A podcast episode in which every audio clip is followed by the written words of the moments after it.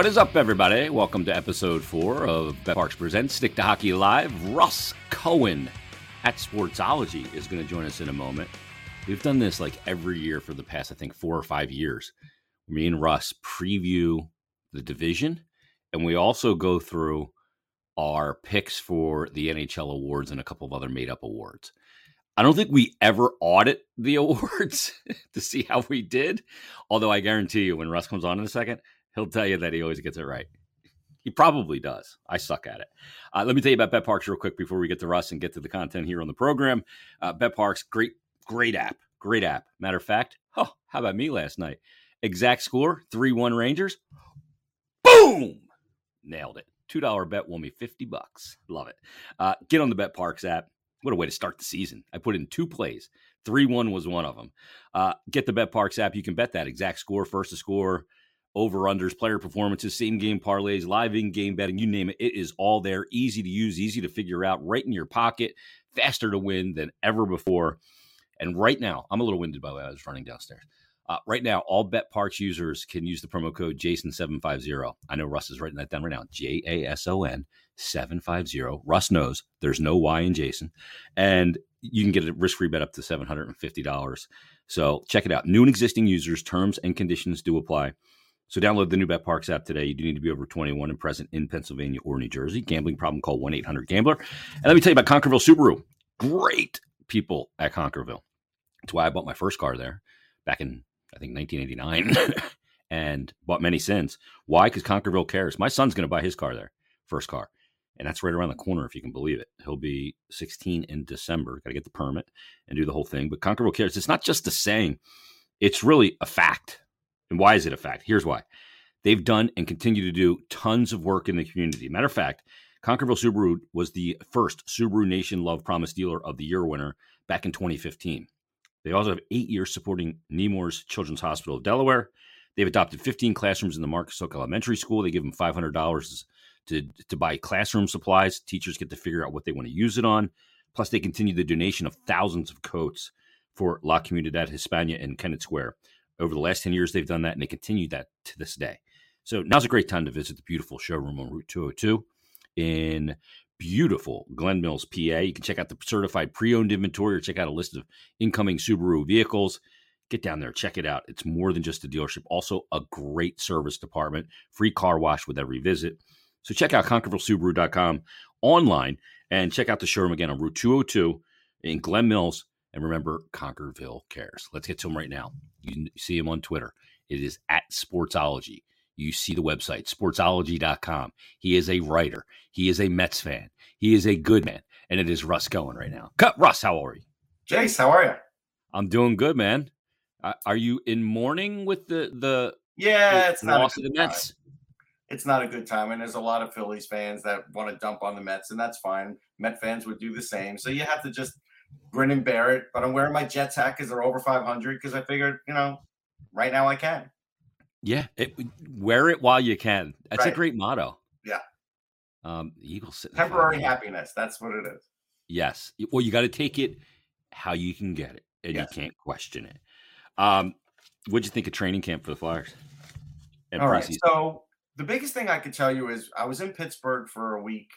Um, well, for close to a week um, for the um, fall classic for the USHL. So I was watching the Penguins practice all the time and reading about the Flyers practice and completely two different practices. Even though, you know, Sullivan was an assistant of John Tortorella, they do things completely different. And I still feel like um, the Flyers are behind in what they were doing because of the unbelievable attempt at conditioning and everything else, even though you really can't condition a team in 18 days, it's hard to.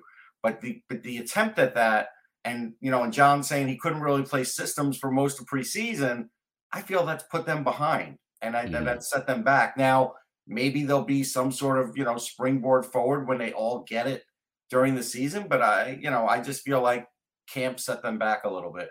yeah, and and certainly all of the guys being banged up in camp. I mean, you have guys like Hart, Ristolainen played one preseason game. Atkinson, I think, played one preseason game. Konecny, Provorov, one preseason game. The pairing of DeAngelo and Provorov was only together for one preseason game. So, I mean, that's an issue as well going in yeah. because no matter what, you know this, Russ, you've seen enough NHL practices. No matter what you do in practice, scrimmage, anything, it's not a game. No. Can't simulate it. No, you can't. Um, with Cam Atkinson, it's interesting because, you know, John used to always say, if you can't practice, you can't play for me. Mm. Now, Cam was doing some sort of conditioning with a former Columbus Blue Jackets guy. So John sort of okayed that. But today he didn't take any line rushes with any line mates. So it's like, yeah. is that going to pass as practice? And is he still going to be allowed to play or is he not playing in the opener? And if you ask me today, I feel like he's not playing in the opener. Yeah, I agree. We'll see, I guess, definitively tomorrow at morning skate at 1030 yes. at Wells Fargo. But I think, I mean, my my indication would be that he probably isn't going to play as well. And then, you know, the other thing is when we talked to Torts last week, uh, we met with him kind of at, with the broadcasters before, I guess, the last preseason game.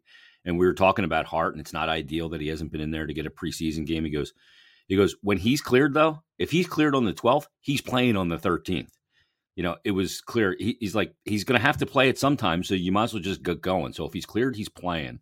And it looks yeah, like Hart's going to love the fact that he hasn't played a preseason game. I don't think it's good for any goalie. Like I, I tell people, and you're a goalie, so you know this. I always say you do still have to go through the motions a little bit before you feel like yourself, no matter what season it is. Mm-hmm. You're going to do that at the NHL level. And what if, like, you know, first couple of goals go in on like two shots? It's, you know, then it's going to be a rough go for him to kind of like get it together mentally where he could have gotten all that out in one game, even two periods of one game. Yeah. yeah. Um, it looks like also that uh, Felix Sandstrom's not going to be the backup. He's dealing with a groin injury that he's been nursing here for, I guess, a little while now when he was taken out of that one game after just uh, facing two shots. But um, let, us talk about Ersson because, you know, there's not many, you know, good feel stories of camp I mean, you do have Laczynski and Allison getting through healthy. You do have some other good stories of camp like Noah Cates, but the good story of camp at a very important position where it's always beneficial to have a lot of depth. Sam Ersson came in. Russ, he was so impressive yeah. and just so calm in the way he, uh, you know, dealt with everything around him. And I, I was really impressed by Ersson. Yeah, I've been impressed with him. Uh, I want to say two to three years ago when he came into camp and he and they won the uh, you know the three on three tournament. He held up the trophy. At that point, I figured he was a little ahead of Sandstrom. Then mm. the injuries occurred last year, and I figured Sandstrom's a little ahead of him. But now I think Ersson has gotten a little ahead of Sandstrom again, and uh, I, I watched him in preseason. I liked what I saw. Uh, you know, I know he didn't give up a goal, and that's fine. But uh, the movements were good. The confidence is there. The only thing I worry about is and, and this is a legit worry and, and it was going to be the worry for sandstrom too but at least he's played what five games in the nhl mm-hmm. you know what if hart is banged up a little and he can't play two in a row and all of a sudden ersson with the schedules got to play like two or three early? That's kind of a rough go for him but whatever at this point he is the backup and i i hope the best for him but i i feel like if the defense is decent in front of him he'll do well if things are breaking down in front of him, I don't know how he's going to do. Well, yeah, that's any goalie, right? That's any goalie, and especially yeah. a young goalie. Yeah, no doubt, because it can really have you starting to because you don't know what it's like when there is good structure and when th- what it feels like when there's bad structure, right? And you start to question yourself in that scenario more yeah. than you question what's around you as a young goalie because you haven't gone through it, right? Um, yeah, I, I, like how calm he has been and not yeah. over over uh, reading plays and uh, as you know other teams attack him. And he said all the right things in camp. I think he realized at some point, based on injuries and everything else, that he was in good shape to make it, but never would say it. And he's yeah. like, "Listen, it's out of my control. It's up to them." All goalies are trained to say that now. Goalies never definitively say anything about what they're going to be or what they're mm. going to do. They always say it's up to the team or whatever. To me, that started like five years ago because I think when jobs became very scarce in the NHL for for goalies, goalies realized, hey, not only could I not be here, I could be playing in the ECHL just for time, just because there's no, you know. So I think goalies have been very well trained for lowering their own expectations all the time. Yeah, maybe they just Googled what the pay is like in the coast, and they said, "Oh shit, I can't end up there." That story. Um, one of the first articles I ever wrote for um, NHL.com was about Jaro Halak, and he had gotten called up with the Canadiens. And I said to him, I said, "What is the you know the biggest adjustment from the AHL to the NHL?" And he said, "The food. the yeah. food's way better." Yeah, the per diem, the food, yeah. the travel, all of that stuff. It's all just it. it. just notches up every level you go up from the coast to the A. And then the, the big jump is from the A to, to the NHL where it's five star hotels, chartered flights, and the whole thing. Yeah. So, um, you know, let let's look at a couple players in particular. Let's start on the blue line because were you shocked that York was sent down? What were your thoughts on on York being sent down to start the season? And perhaps now it looks like Zamula is going to be on that third pair yeah. to begin the season tomorrow night. Well, I felt like Zamula should be the guy that got in, but the way John was talking about everybody else, uh, you know, Attard included, who I don't think is ready yet. I think he's close, but his offense is there. But his with Attard, I just feel like his um, puck retrieval and still getting used to the pace of the NHL. You saw he was making some defensive gaffes, and mm-hmm. I think mm-hmm. he has to sort of get used to that. But um, Zamula, I felt like did did great. Um, so I no surprise there with Cam York. Uh, I still felt like his defensive game is good, but his physical part of his defensive game is lacking. And I just had this feeling based on the coach that he wasn't going to let that go. Now, do I think Cam York could survive on the third pairing on the Flyers? Yeah, no question. But the coach doesn't want him to survive like that. He wants, he wants him, him to thrive. he wants him to thrive and he wants him to be an aggressor. So he sent him back. And, and I'm okay with that. Uh, does Cam York question himself that if he'd have roughed up a few guys, would he still be in camp? I wonder because that was sort of a message with Attard, like, hey, he stuck up for his guys, so now I'm keeping him in camp longer. You do wonder if York questioned himself on that, but it, ultimately, it's not going to hurt him. Yeah, I think it could ultimately help him because, like Torts said, you know, we need him to be a big part of this thing when we're ready to win. He said, I don't know when that's going to be, but yeah. when we're a winning team. Um, which I'm going to get to in a second. The other thing about York is that it just seemed to lack a little urgency to his game to push the pace, making the safe play. Yeah, it's hard to evaluate him though, Russ, in a, in a way because he's such an under control player and calm mm-hmm. on the ice that sometimes that gets mistaken for a lack of urgency. Where you see other players where they're really frenetic on the ice, and it's maybe just because they're not as talented or smooth, right? Yes, and that um, that gets mistaken for urgency and effort. It does. I heard the going into the draft this about Owen Power. Now, it's not Owen Power's fault that he's remarkably comp- compro- composed. And Cam York is composed for the most part. He doesn't yeah. panic. He's been trained with the NTDP, so he's good at those things. I also think the team may be chasing some extra offense in him that maybe doesn't exist. I think he can play the power play, but maybe the second power play. I don't know if he's a first power play guy. I kind of think not right now, no. Especially so, with DeAngelo there, yeah. Yeah, especially with DeAngelo, it's definitely a no. But even if DeAngelo wasn't there, I kind of think he still would lose out to Sanheim. I still think it's a no. Whether that comes around a little more, it could, because um, mm-hmm. his shot is not as accurate as he's moved up the level as I'd like it to be. But everything else about his game is good. It just needs to work on the physical part. He definitely has gotten stronger, but it hasn't totally translated into his game. But yeah, I, just because you see a guy working twice as hard, my dad would always be um, work smart. Don't work smarter, hard. not harder. Yeah. Yeah, no doubt. You know, that, that, that's the key. It's I talk to a lot of guys about training as they move up through the NHL, knowing what the rigors of the 82 games are like and everything that goes into it and how much they train their change their training you know program every summer to yeah. work smarter not harder don't do a bunch yeah. of stuff don't just sit there and throw plates all summer when you don't need that element right. for your particular game yeah. um Zamula making the team is not a shock to me too. He's he's no. definitely added some muscle as well. He's added so. the muscle. He was really close last year.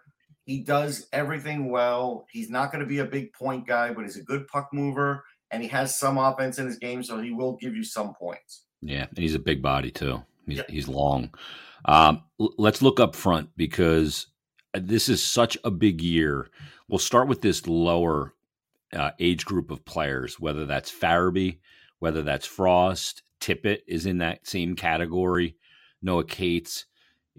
well, I'll take Cates out of it, but those three players, Frost, Tippett, and really those two, let's stick to that. It's a huge opportunity in front of the, these two guys, and they got to start to cement themselves in the NHL to be what they're going to, what we think they're going to be. Either that or, or they're not going to be it. Right. Um, I'll start with Tippett. Still in preseason, you know, he finally got a goal, but it, he's still not scoring necessarily with that shot. Mm-hmm. Um, and and that's the worry because still in preseason, it took him a little while to load the shot. Once in a while, he would take it right off the stick, and and it wasn't going in. I don't know if he will ever be a sniper. Now, because he has some size and he is getting around the net, he should be able to knock in some pucks that way for sure. So again, if you yeah, saw, but you're right. You need him to shoot the puck and be able to shoot off the rush yeah. and and be a trigger. That's his. That's where he's worth the most.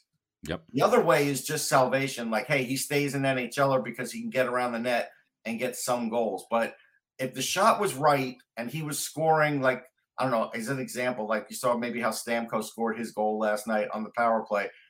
Tippett gets the same opportunities that Steve Stamkos does on Tampa with his team.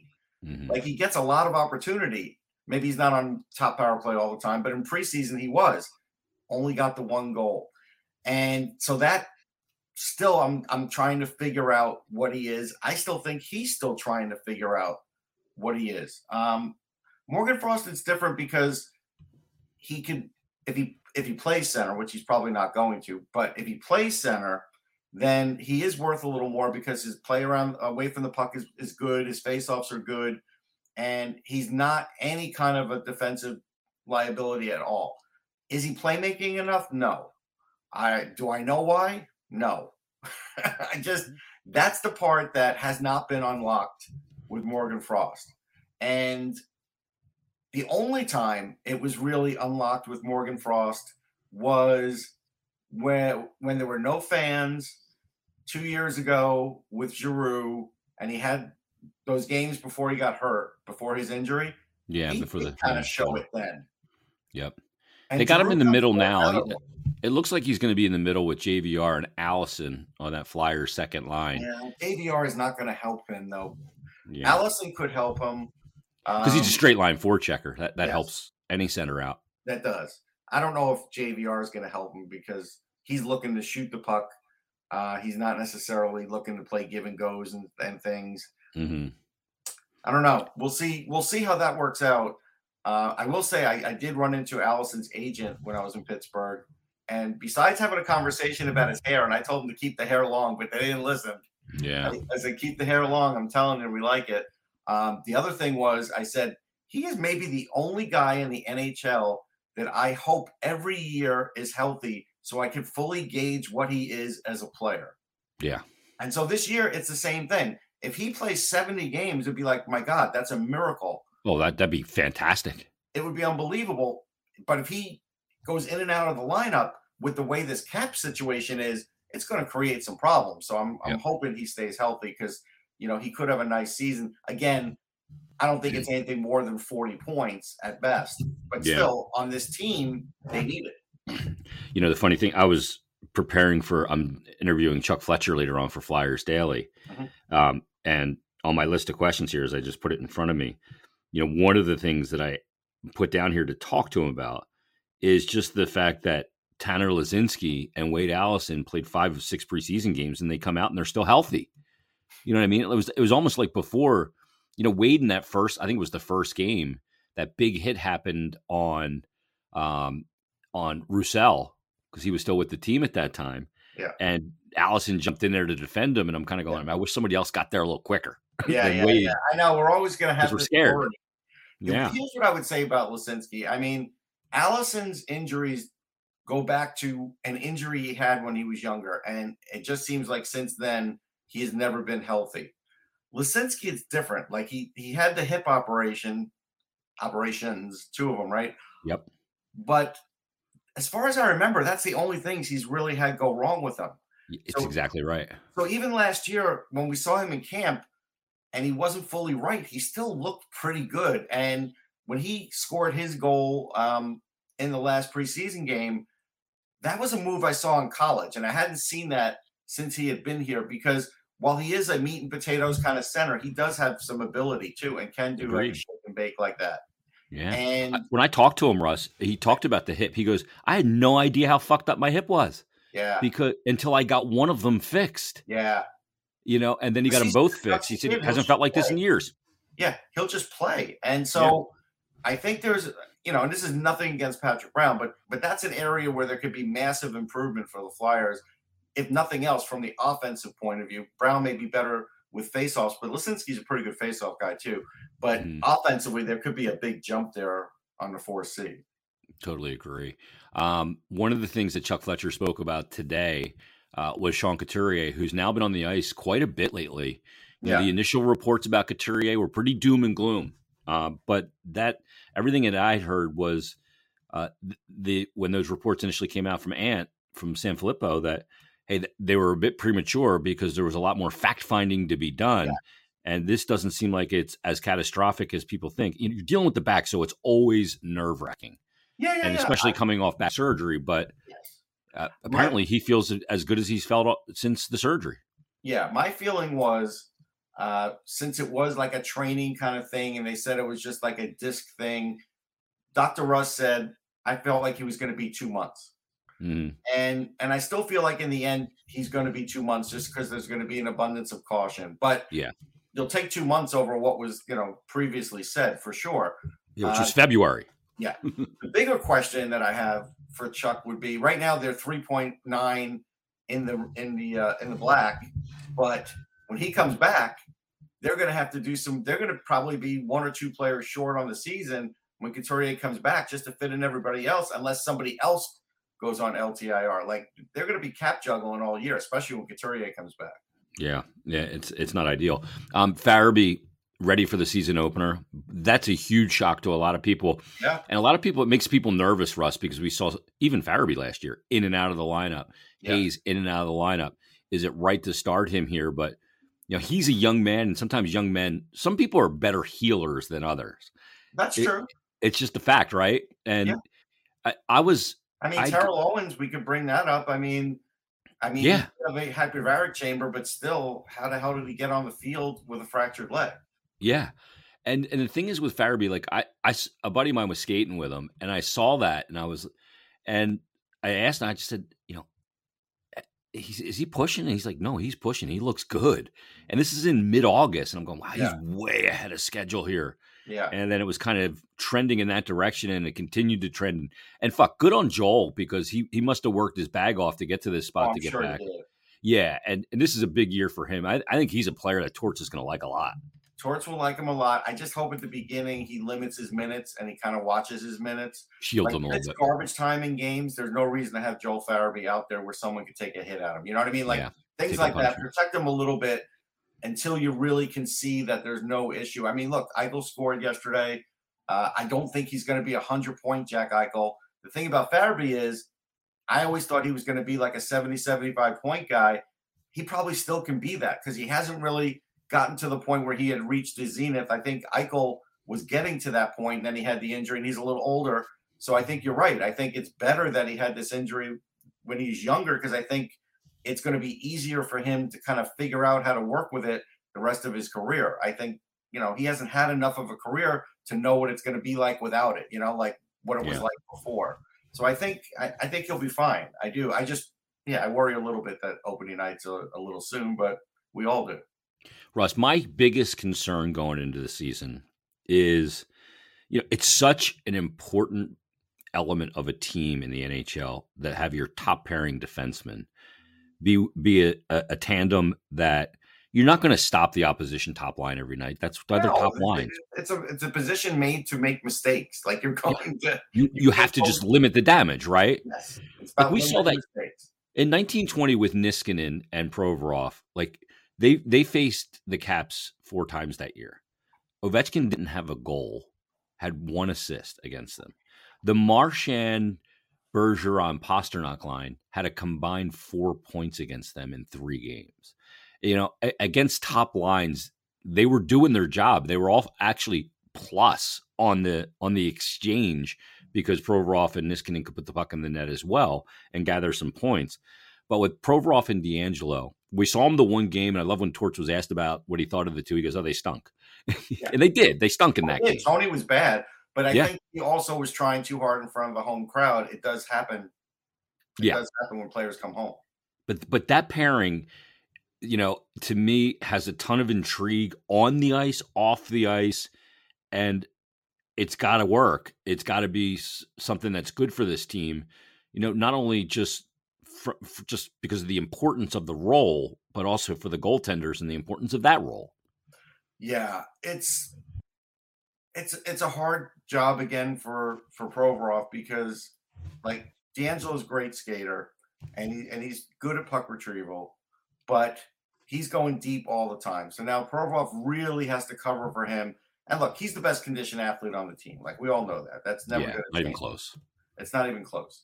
So he can handle a certain amount of that, but there are going to be moments where teams overload on DeAngelo's side, and he is going to have to be able to either be physical or handle the load that way, or the forwards are going to have to help out when DeAngelo's on the ice. It's going to yeah. have to be something because we've seen enough of him to know that he probably could play a little better defensively, but it's not going to be close to Niskanen or even Ellis. So they're going to have to make it up somewhere. Yeah. He's on a top pair last year with Slavin. He did, a good job. But they didn't want him again. Like they yeah. they only wanted him at a certain price. Yeah. And they ended up with Burns. But there's also a big difference between Slavin and and Provorov too. Let's be yeah. fair. Yep. yeah. Uh, but Slavin's great. Yeah. Fantastic. We're not going to call Provorov great. We're going to say he's good and with potential maybe better, to get there, but he hasn't been there. Right. Maybe even better suited as a two, but since the Flyers don't have a one, he's the one. Yeah. And and so yeah, I, I think there's a difference between him and Slavin, and I think that's another factor. No question about it. All right, let's get to our um, NHL awards. We do this every year, Russ. And I don't keep track. I say I'm 50 50 at best. No, I think you're better than that. I don't know. I, I think you're 51 49. Okay. At a minimum. That's fine. uh, let's start with the team in the NHL that is going to win the President's Trophy. President's Trophy, Calgary Flames. Wow. Boom. You're going with the Flames. Yeah. You're not going to go with like Colorado. Nope. Wow. I'm surprised by that. Well, I think while they're not going to be as good offensively, and they can't be with what they lost, they did up their defense with Weegar. Mm-hmm. I think they have a more Suttery kind of team. I do yep. think Tkachuk was probably becoming a distraction, even though nobody said it because they knew he wasn't going to stay. So right now, I, I, think you know Sutter's got a firm grasp on this team, and I think they're going to steamroll some teams in the regular season. It doesn't mean they're going to you know win the Stanley Cup, but I think they're going to win the regular season. You know, the funny thing is, Brad Treliving, the job he did this off season, he didn't sit around and pout. No about Tkachuk leaving and Gaudreau signing. He he, I mean, he went out and made a huge trade for really good two players in Huberdeau and Weegar, yep. and rebuffed all the players don't want to play in Canada conversation and in miserable Calgary, and signed both of them. I I give him all the credit in the fucking world, man. Oh, That's oh yeah, me too. I mean, he he made something happen that most thought wouldn't happen or could. Yeah, I think there's some narratives changing around the league, Russ, with guys playing, signing north of the border. JT Miller, too, obviously, yeah. staying in Vancouver, and also like Johnny Gaudreau going to Columbus. These are markets that you know we had this notion, and rightfully so, that players were looking to avoid these these certain destinations, and that's changing. It is changing. Um, that's good. No, it's good. I, I think it's changing. Well, I mean, look, the fact that Laine got locked up for a few years, helped Gaudreau. Yeah. Um, I think the fact that, and I covered Eric Robert, Robinson in Princeton because I cover Princeton every year. Um, the fact that he knew Gaudreau because because Robinson played with Gaudreau's younger brother, so he would be around him all the time. Um, that helped him. All yeah. those things were only helped though when Gaudreau had to give up his dream with the Flyers because they didn't call him, right? Yeah. So there was that factor too. But still, hey, after that, if anybody would have said Columbus as the next destination after the Flyers, we all thought it was New Jersey. So yep. the fact is, it is good for the league. And I do think Columbus is a much better team. And I'm, I'm happy. I'm ha- actually, I saw a, a tweet from Gaudreau's mom saying it was the first time they had watched him in preseason live. Because again, going to Western Canada, not the easiest thing to do if you know you're working, you got a family, whatever. Columbus is a drive. It's not Columbus two flights. Driven, and it's easy. Yeah. Yep. Yeah, it's not so that hard of a nice. drive. It's nice for his family. Uh, and it will also help Johnny when he comes back through here because he always seemed to come back through in Philly right before Thanksgiving. He would spend Thanksgiving and then never see him again. Yeah. And now they won't have to do it that way anymore. Um, my pick for the President's Trophy, and I actually agree with one of our commenters. You're going to be surprised by this. The New York Rangers. That's I think they're going to have fewer points than last year. You think so? I don't I know. Do. I think I the goaltending once again is just so. Oh, the goaltending is great. I mean, yeah. Don't get me wrong. The goaltending is great. The defense is still a work in progress. The wingers, the top six wingers, are a work in progress. Yeah, but Lafreniere last year in those playoffs started to bust out. Kakko yeah. did a little bit. No, Kakko had a good game last night. Yeah. So like Hedman had that dirty hit on Kravtsov, he's already got a concussion or yeah. enough of a head problem that he's not traveling with the team. So yeah. so they are a little short. Sammy is already hurt, which again, mm-hmm. that's turning into one of the worst trades they ever made for Buchnevich, even though they called it a salary dump, but you can't call it a salary dump when the guy you're dumping can score 30 goals. Yeah. Um, so are they still a good team? Yeah. Are they capable of doing this? Yes, but I don't think they're going to. I have one concern with them, and that's the coach. And year two, like year one for yeah. Jargon, everywhere he's been's been great. After yep. that, things start to get dicey pretty quick. Yeah, I guess um, we'll know like in the first month how that goes. But you know, yesterday was a good test. They got past that. Yeah. Uh, let's go to the coach of the year. You think coach? it's to be Darryl? No, no. I, I even if he wins the President's Trophy, it doesn't mean he is. Um, but Bruce. Yeah, I am kind of thinking Boudreau because I, I, I, have them coming in third. I'm going to go with Boudreau. I had a few in my head that I wasn't totally settled on, but I like the Boudreau pick. Yeah, I thought he had that team really kind of moving in the right direction last year. They're just too far yeah. out, and yeah. they dealt with a lot of shit with COVID and everything last year. I think some settling there with the Miller signing, and we know Bruce's teams are going to score, right? They're going to score, but I will tell you, we um when I did the draft show on Sirius, we had Bruce on day two, and he spent like 20 minutes with us, maybe longer. And you know, he loves Demko, thinks he's, you know, either a top five or a top 10. I can't remember exactly what he said. He's top five. I yeah, agree in the league. Yeah. So there's there's that. Um, you know, he's still excited about the upside of Quinn Hughes and all that offense that could come.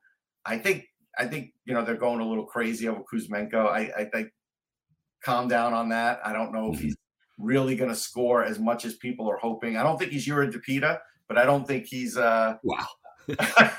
I wasn't expecting to hear that. yeah, I don't think he's going to you know light up the league either. But I yeah. do like the team, and and I think Bruce right now has the right mojo going. He is a guy you root for to kind of finally do something in the playoffs, like you know, get to the Stanley Cup at least. Yeah.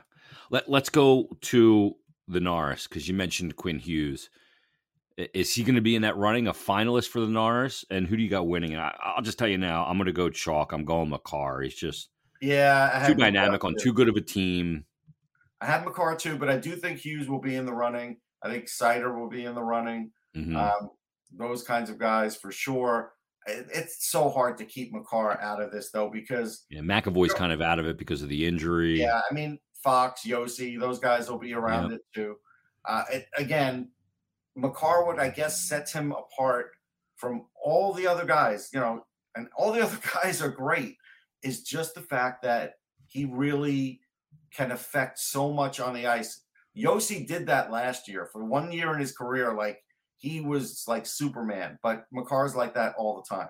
Yeah. And and really he runs that whole offense. Like everything runs, even though MacKinnon's there, it's it's Makar that's the one that every team says we got a game plan for this guy because you can't leave him open. Yeah, I agree. So it's, it's um, hard to go against him. I, It is. He's just so dynamic. So you're taking Makar there. Yep. Yeah, I am as well. We're, we're in agreement there. Let's go to the Vezina. Um, I think this is an interesting one. Obviously, Shesterkin is right there. Vasilevskiy's always right there.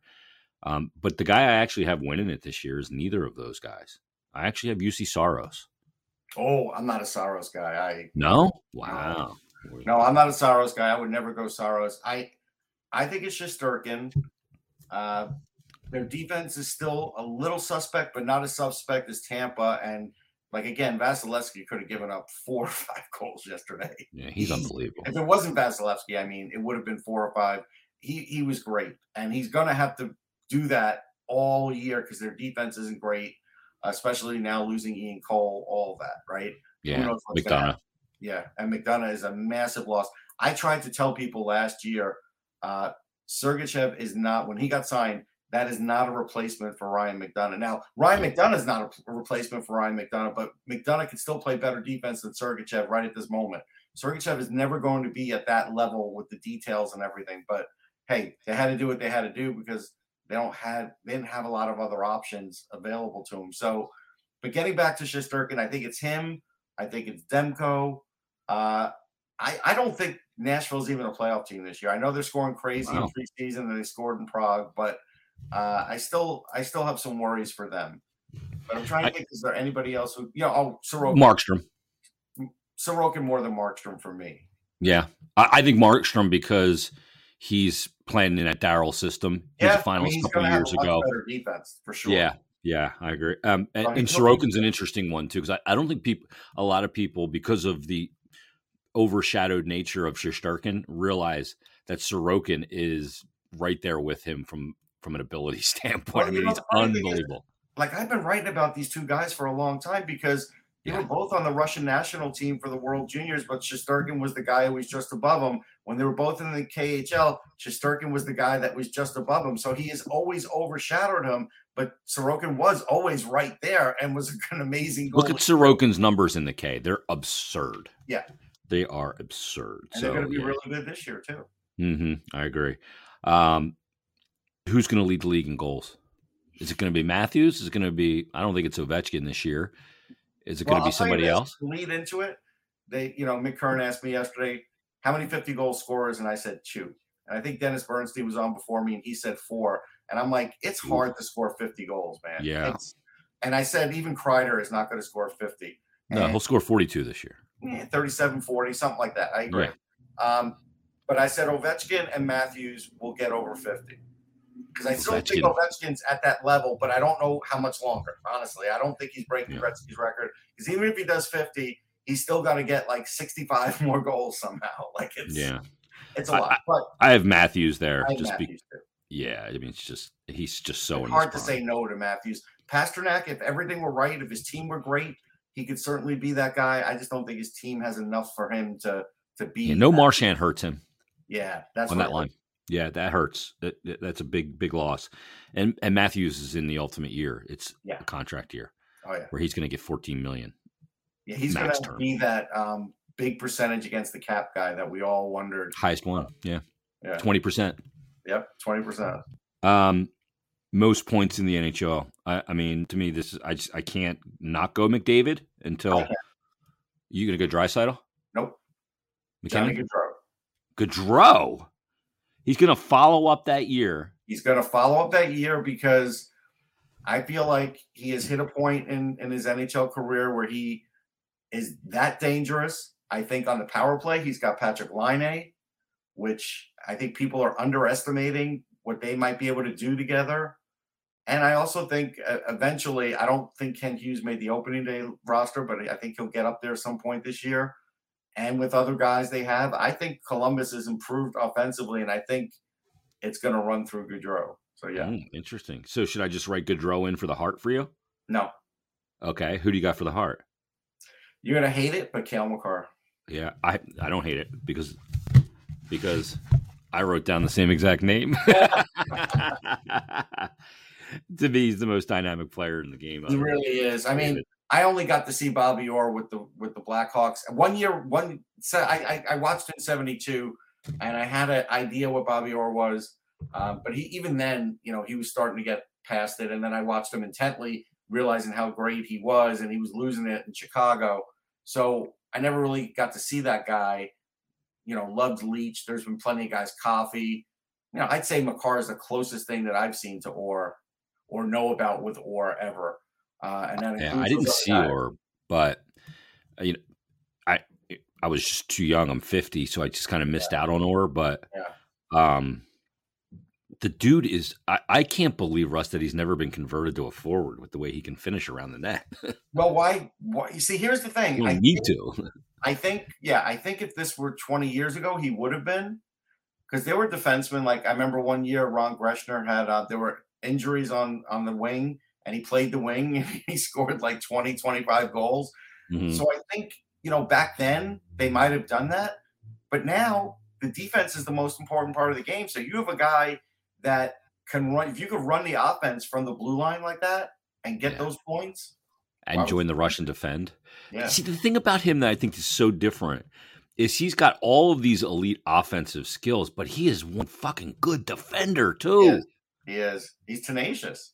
God, he's his so skating good. is so good. It's like it's ridiculous. And just puts him in the right spot all the time. Puts him in the right spot. His, yep. his gaps are great. Really good. The anticipation, the hockey IQ, Stick. all those things and look, I love Quinn Hughes. I think he's one of the smarter defensemen, and somehow Makar is just that little bit better than even Quinn Hughes is as far as the brain, but better in other things too. Obviously, I can't. You know, there's really nobody like Cale Makar in the league.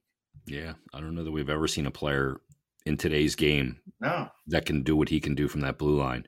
And you know, it's weird because I don't throw the term generational around very often. No, I mean, and and obviously he was a turn a guy that came in as a fourth overall pick, and you look at it and you go, he's going to turn out to be generational. right is. now he is, but you also have to know back at the time coming out of the AJHL, it was a gutsy pick.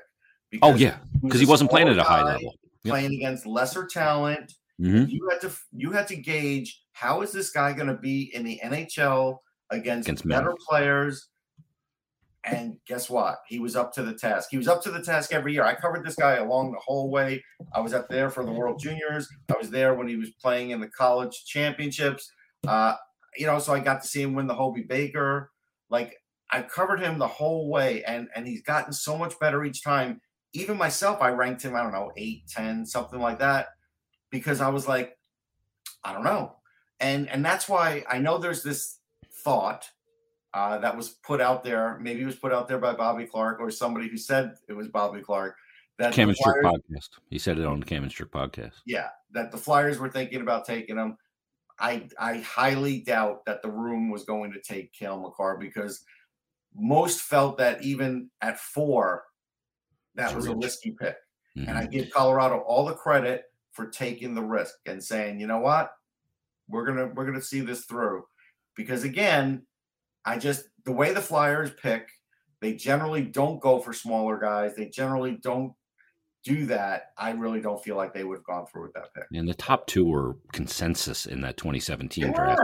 And the funny thing is, is Colorado in that draft year, Russ, in 16 17 season, they were the worst team in the NHL. Remember Patrick Roy quit right at the beginning yeah, of the Roy year? quit. Bednar got thrown into the mix. Yep and they were the worst team in the league by 40 standings points. Yeah.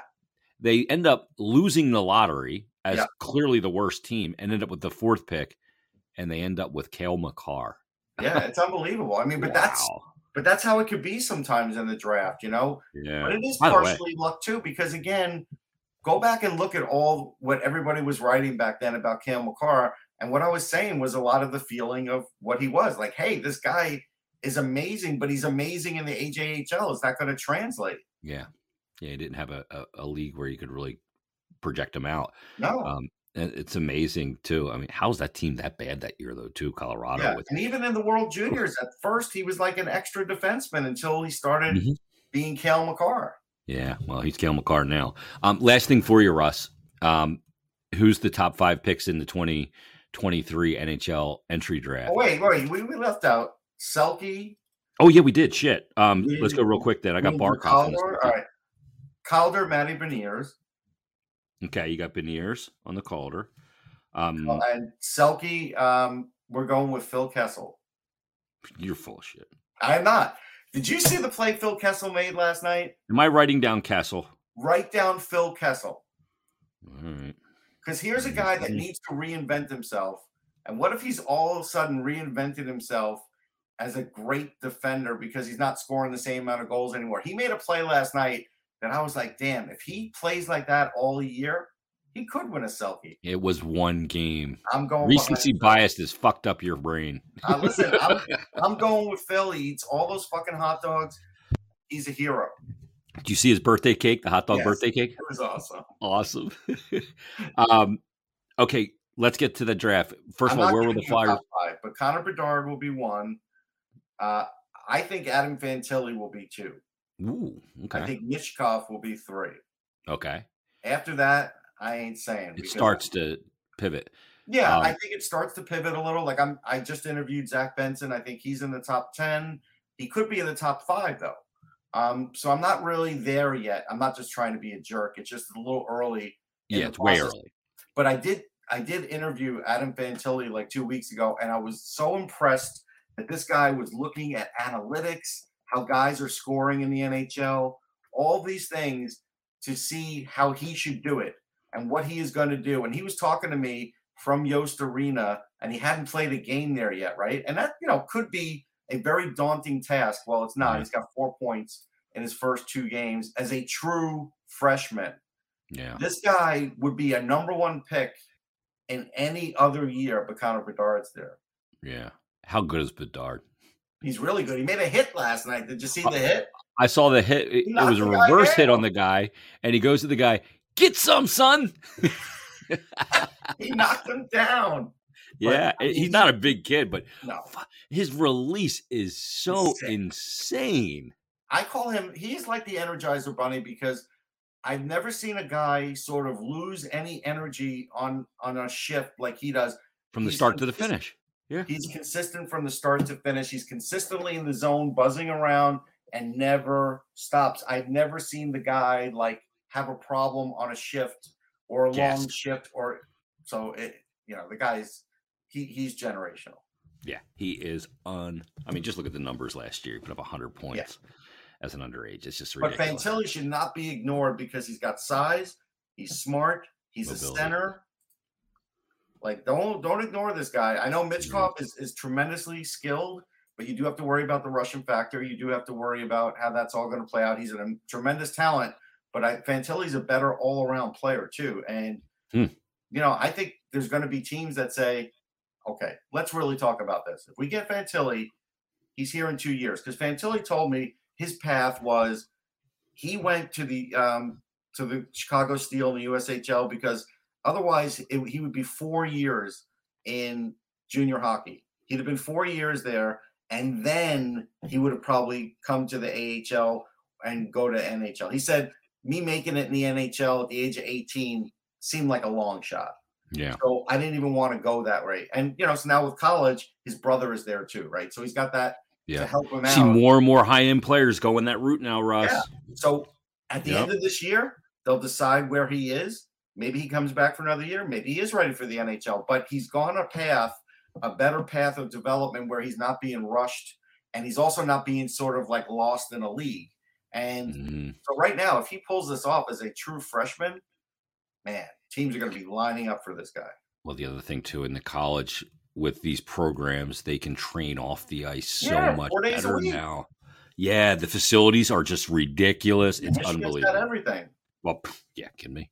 Um, Ross, awesome stuff, man. I appreciate it. We'll uh we'll do an inventory of our selections at the end of the year. Yeah, hold on that. to it. I've got my list here. I'm going to keep it.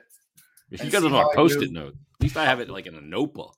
Uh, yeah, I'm not that. you, to be fair, to tell the audience, you literally told me five minutes before the show what the agenda was. I didn't know what the agenda was, That that's how I win.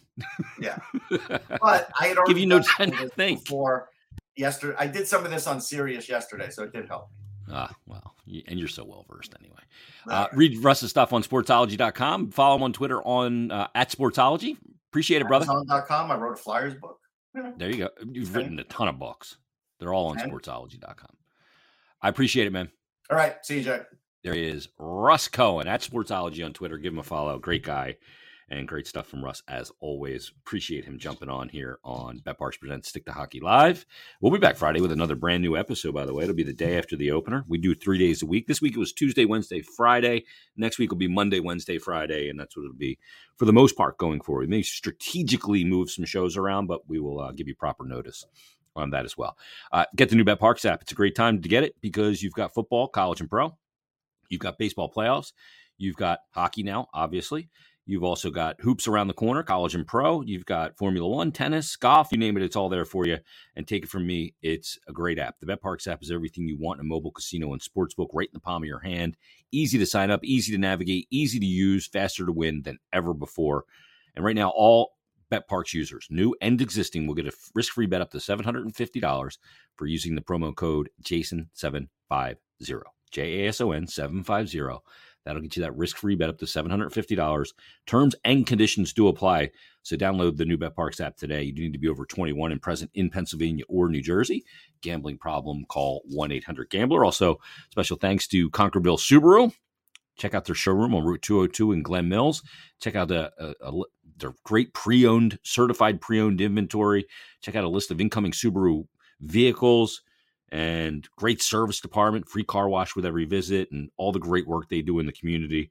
Whether that's you know as the initial, the inaugural Subaru Nation Love Promise Dealer of the Year winner back in 2015, the work they do with Nemours Children's Hospital, La Comunidad uh, España uh, in Kennett Square.